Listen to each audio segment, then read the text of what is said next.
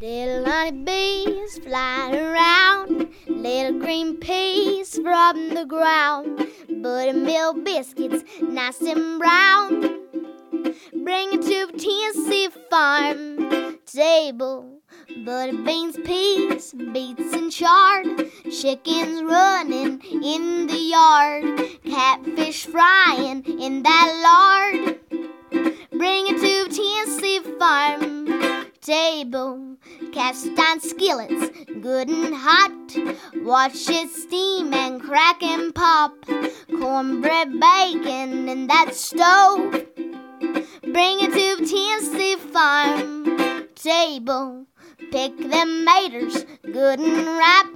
Dropping black and candy stripes. Look at 'em loading down those vines. Bring it to Tennessee farm table. Bring it to Tennessee farm table. Good Saturday morning, and welcome to the Tennessee Farm Table.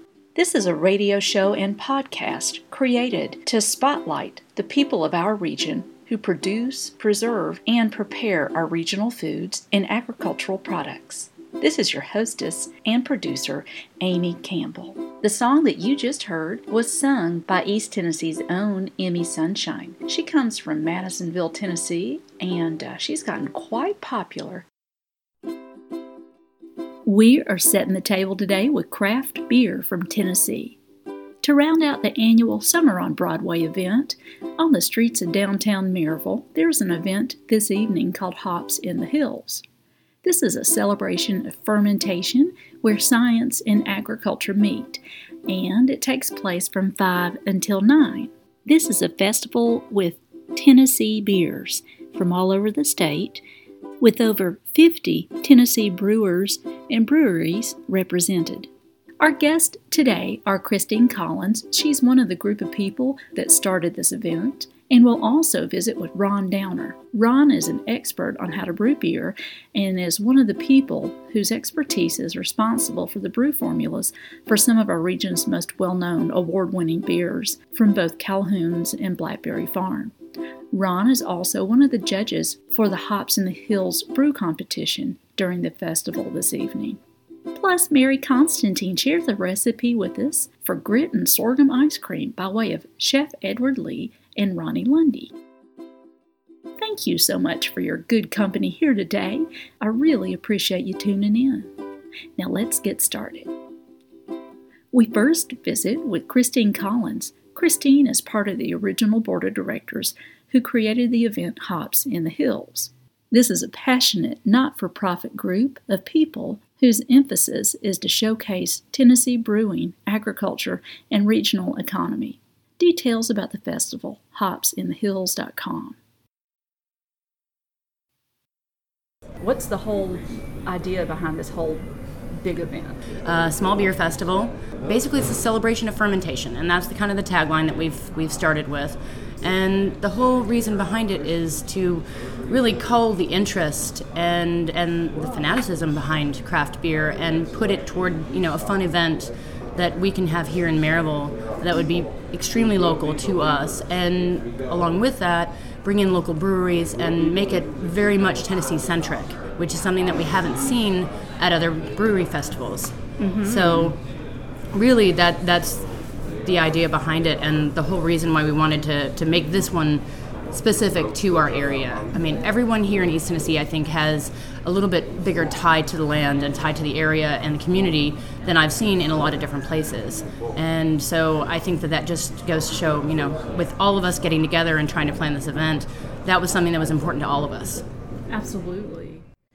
Well, whenever Fall Festival, you know, finally finished it with its last year, I think that was in 2014, there was basically a void left in the social calendar for the community. And this was one of the things that was brought up and, and offered up as an opportunity for us to to produce, you know, a really interesting, fun event for the community that was different than anything we'd ever had done before. So uh, I think that that was that was part of the reason. Obviously, the craft beer culture has been growing uh, steadily in Tennessee over the last you know decade or so, and it, this is a way to showcase that. also, one of your board members, Trent, he is the owner of Hellbender Hops. He really wants people in this area to grow hops. Absolutely. So, I mean, agriculturally speaking, we're not as high in elevation as North Carolina for sure, but um, Cascade hops grow real well in this area. Mm-hmm. And um, I know that all these regional um, beer makers have told my husband and I because we're thinking about growing them, mm-hmm. um, that they'll buy all we make. Yeah. So, but it, it is a long term kind of thing. It is. And unfortunately, I don't think that the yield uh, mm-hmm. is quite large enough right now mm-hmm. to be able to supply, say, a brewery like Yazoo mm-hmm. that is so large uh, with all of their hops. That I don't think that's necessarily the goal, but uh, definitely to use locally grown ingredients has, has been something I think that's been important to a lot of different breweries in the area. Yeah. Um, I mean, people are using things like sorghum that has been produced in East Tennessee. Uh, they're using fruits and veggies in their beers now. You know, anything from, from carrots to peaches and things like that. Then you've got you know different grains that have been produced in the area, uh, along with honey. So uh, there's all kinds of different additives that can go into these beers to flavor them in, in different ways that will you know yield in a pretty interesting beer market for sure. Well, Tennessee is so agriculturally rich and has such a long history of that that it only seems right that it would continue into this new sector and you are listening to the Tennessee Farm Table on the radio dial at 89.9 WDVX.com every Saturday, or listen to the podcast anytime at TennesseeFarmTable.com. After the short break, we'll continue with our conversation about the celebration of fermentation festival called Hops in the Hills with Christine Collins. Support for the Tennessee Farm Table comes in part from Magpie's Bakery in downtown North Knoxville, just one block north of Broadway on North Central Street. Magpie's Bakery can accommodate most budgets and styles, from a simple rustic barn dance with pies, cookies, and cupcakes to a country club affair with a custom creation. With a full selection of ready made designs, or they can create custom designs for your special event images of their ready made designs, and details on custom orders and appointments at magpiescakes.com. Magpies Cakes, all butter, all the time.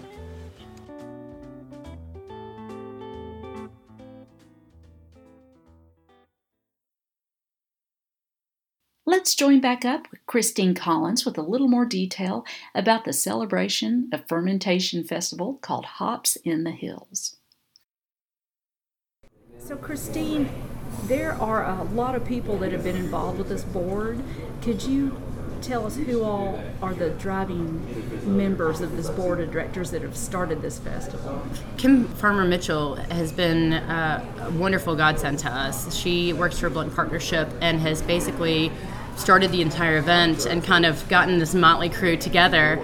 And uh, and she's been so supportive and and really our biggest cheerleaders on trying to find ways to really make an impact in the community with this event and make it interesting and fun and and really Kim is really our our driving force and our champion on that one.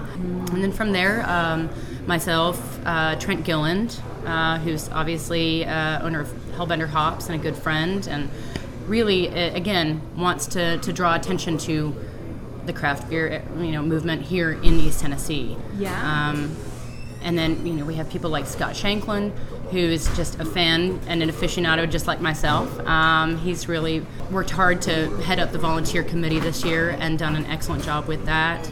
Um, so yeah, we've got a great crew of people, um, and we've been able to hopefully uh, exploit everyone's connections and, and make sure that we are able to, to involve as many people as possible um, in the event. It, we really have had a great time with it. Um, it's mm-hmm. odd that you would maybe look forward to uh, going to meetings, but we really do have a great time. it is fun. The, the one I attended, oh my goodness, just a, just a great group of people. Yeah, really. Well, and Christine, uh, will you tell us about yourself a little bit? I believe I heard a Maryville College connection. Yes, yes. I attended Maryville College. Uh, I moved to Tennessee in '91. Uh, originally grew up in Southern California, and uh, you know, obviously fell in love with the area. I've got family that's from here uh, that originated in Carpenter's Campground area. So that's all my all my kin. Aww. And uh, then I've been working for the uh, Aubrey's Restaurant Group for a long, long time, and really have enjoyed that. Um, I manage for the company, and really excited to be on the committee and, and yeah. be able to make an impact. So, Christine, for this festival, how do people find it on all your media platforms? Uh, well, we've got a Twitter handle which is Hops in the Hills, uh, just just Hops in the Hills. Uh, we also have a Facebook page. It's uh, Hops in the Hills Craft Beer Festival, uh, also easily searchable. And then we are hopsinthehills.com. So all very straightforward. And you've been listening to an interview with Christine Collins, board member of the organization that puts on the festival Hops in the Hills. Details about all of our topics and guests can be found at TennesseeFarmTable.com. Just look for the link that says Listen to the Show. If you've just joined us, you are listening to the Tennessee Farm Table radio show and podcast broadcasting on the radio waves every Saturday morning from Knoxville, Tennessee at 89.9 FM and streamed live at WDVX.com. You can always listen to this show on your schedule at TennesseeFarmTable.com or check out our podcast on iTunes. Coming up, we've got our interview with Ron Downer, brewmaster and judge for Hops in the Hills.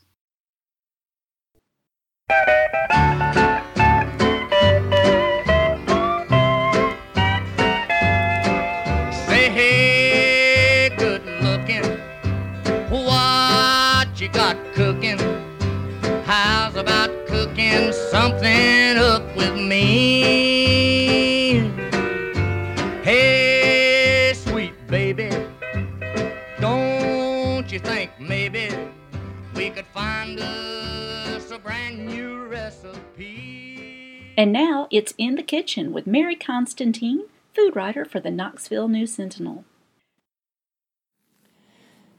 When I was little and my mama used to serve us grits, we would always put butter, sugar, and milk in it, while she and my dad just used salt and pepper. She would laugh at us and tell us that we were making something called poor man's ice cream. So imagine my surprise when I opened up Ronni Lundy's new book, Sorghum Savor, to find Chef Edward Lee's recipe for sorghum and grits ice cream. But trust me, there's nothing poor about his dish. Lee is a four time James Beard nominee for Best Chef Southeast and is the owner of 610 Magnolia and Milkwood, both located in Louisville, Kentucky. When Lundy spoke with him about sorghum, it seemed he was as passionate about the subject as she is, recognizing the tiniest of details that can be different in taste depending on where the sorghum cane is grown and how the sorghum cane is processed. And I love that he's taken a traditional Appalachian ingredient like grits and sorghum and is presenting them in a more refined form than that simple bowl of grits with butter and sugar that I once enjoyed. If you'd like to make Lee's sorghum and grits ice cream, all you need is one and a half cups of milk, one and a half cups of heavy cream, three fourths cups sorghum syrup, plus more for drizzling, a tablespoon of light brown sugar, one large egg, plus one egg yolk, a pinch of sea salt, and a third cup of cooked grits, dried and separated. Now, first, what you need to do is cook the grits. And I'm not talking about making quick grits. You need to buy the good stuff, like from Anson Mills, McEwen and Sons, or even our local guy, Shelton's Farm. Uh, get his grits. Then you cook them per package directions. Rinse with cool water uh, while they're in a sieve. Shake well and let it drain. Then you pour them out onto a baking sheet and then you separate the grits with your fingers, trying to make them into a single layer. Let them air dry for an hour or so. And you need to come back every once in a while and, and separate them again because as they continue to dry, they'll separate a little easier. So while the grits are drying, you need to pour milk, cream, sorghum, and brown sugar into a saucepan over medium heat and bring it to a gentle simmer. Stir until the cream mixture is smooth, and then in a separate bowl, whisk together the egg and the egg yolk with just a pinch of salt. Now, slowly pour the warm cream mixture into the egg mixture, stirring continuously until it's well combined. Pour the custard through a fine mesh sieve and then let cool in the refrigerator for a couple of hours. When you're ready to prepare the ice cream, you need to pour that custard into the ice cream maker and freeze according to the manufacturer's instructions. Then, right before it's done, take the grits that you've let dry and pour them into the custard, just a little bit at a time until they're all mixed into the ice cream. Then pour the custard and grit mixture into another container, place in the freezer for about an hour. When you're ready to eat it, you need to let the ice cream sit out for about 15 minutes before you serve and drizzle with a top of sorghum. This recipe makes about six servings, and darling, it will stick to your ribs. This is Mary Constantine with the Tennessee Farm Table. Now let's hear from Ron Downer. Ron is an expert on brewing beer, and his formulas are responsible for some of the best known and award winning regional beers from places right here, such as Calhoun's and Blackberry Farm. And Ron is also a judge for the Maryville, Tennessee event tonight called Hops in the Hills. Well, we're sitting here because we're talking about this Hops in the Hills event, and you're one of the judges. Mm-hmm, yes, ma'am. How did you, uh, little background here, how did you get involved with this, and how did you get ripped into being a judge for this thing? How far back do you want to go? Well, See- you must know a lot about beer. well, I owned a homebrew supply shop in Knoxville from 1982 to 1997. And during that time, the first craft beer movement was just getting going, and they were hiring a lot of homebrewers to be professional brewers in these new breweries because they didn't, there were no brewing schools, maybe one or two in the whole country. And uh, so I had a chance to go professional, and I was the first brewer at Calhoun's Barbecue and Brew on Bearden Hill in 1994. And then I left there in 1997 to plan and build a microbrewery in Sevierville Really? called Rocky River Brewing Company. Oh, wow. And uh, Rocky River Brewing Company was the largest and nicest brewery in Tennessee at the time.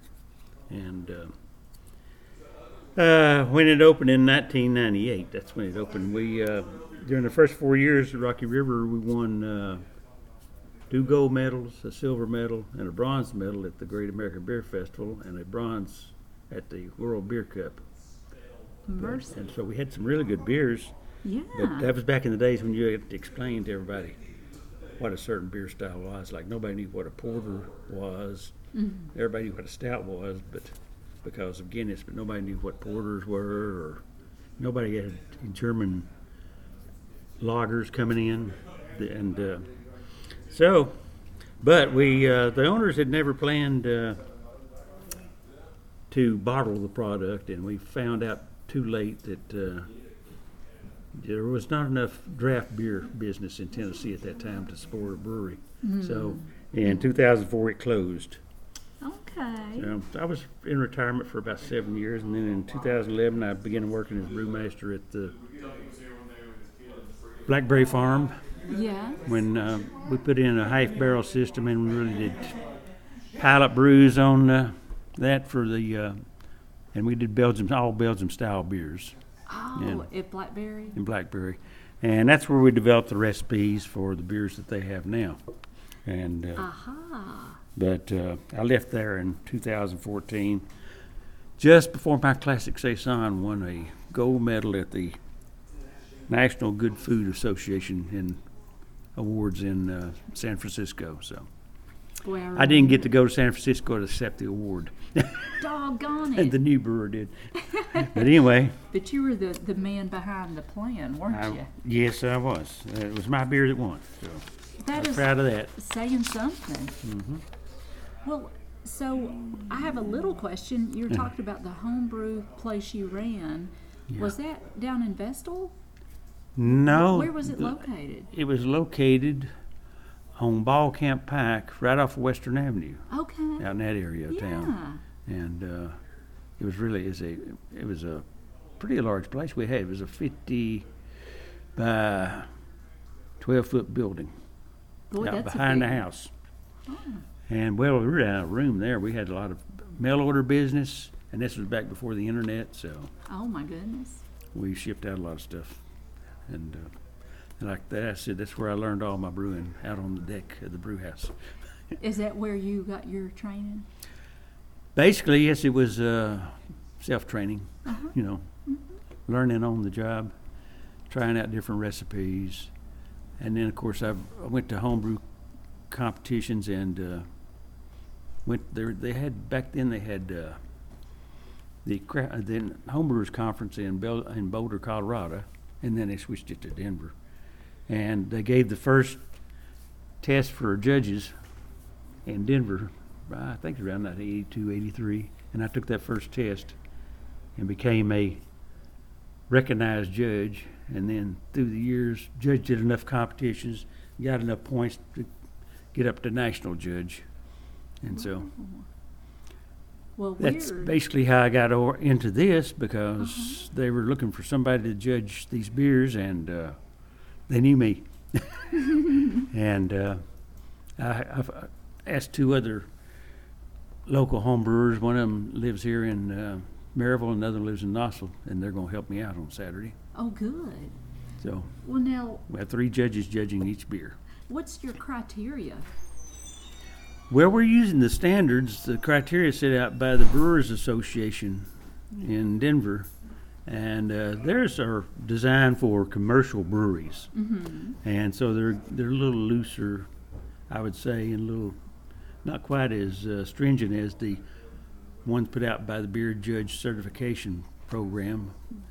Theirs are put out for homebrew competitions, and uh, I just happen to have one of their judging sheets. It's, uh, they judge on. We're going to use this same judging sheet from the BJCP this Saturday, even though it's a commercial beer competition. Uh-huh. It's a 50 point possible score. Nobody ever gets 50 though, and they're judging on aroma, appearance, flavor, mouthfeel, and overall impression.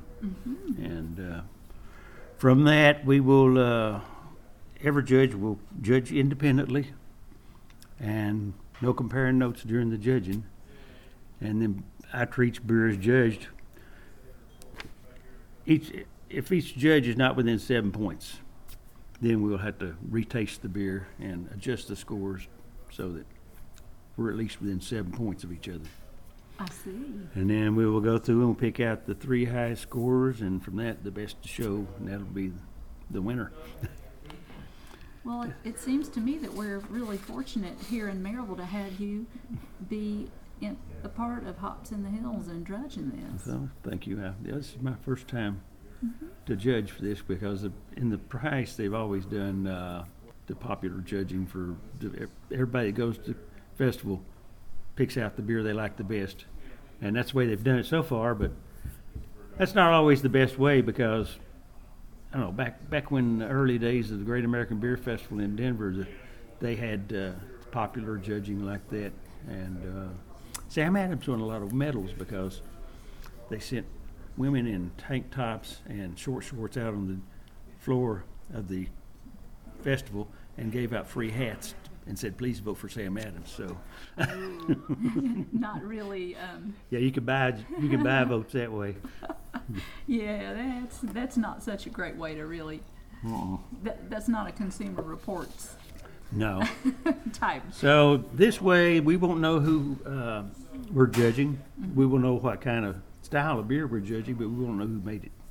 so that sounds good. it's completely uh, anonymous, and we, uh, since we're not prejudiced because we don't know who brewed it, we can speak our minds. That's A lot, right. a lot, a lot of notes on here, and wind up giving them a score. We won't give them too bad a score. but we never give anybody below, I think, 10 or Mm-hmm. 13. That's problematic when you get down there. It's just Probably something keep- really bad with the beer. Yeah, you just, like they know by then. You are listening to the Tennessee Farm Table, and if you've just joined us, you've been listening to a conversation with Ron Downer, brewmaster. If you'd like to get in touch with Ron, just drop me a line at tennesseefarmtable.com and I'll pass the word on for him. We want to say thank you so much for your great company here today at the Tennessee Farm Table. We hope that you can join us again right back here next week at 9 or online at TennesseeFarmTable.com.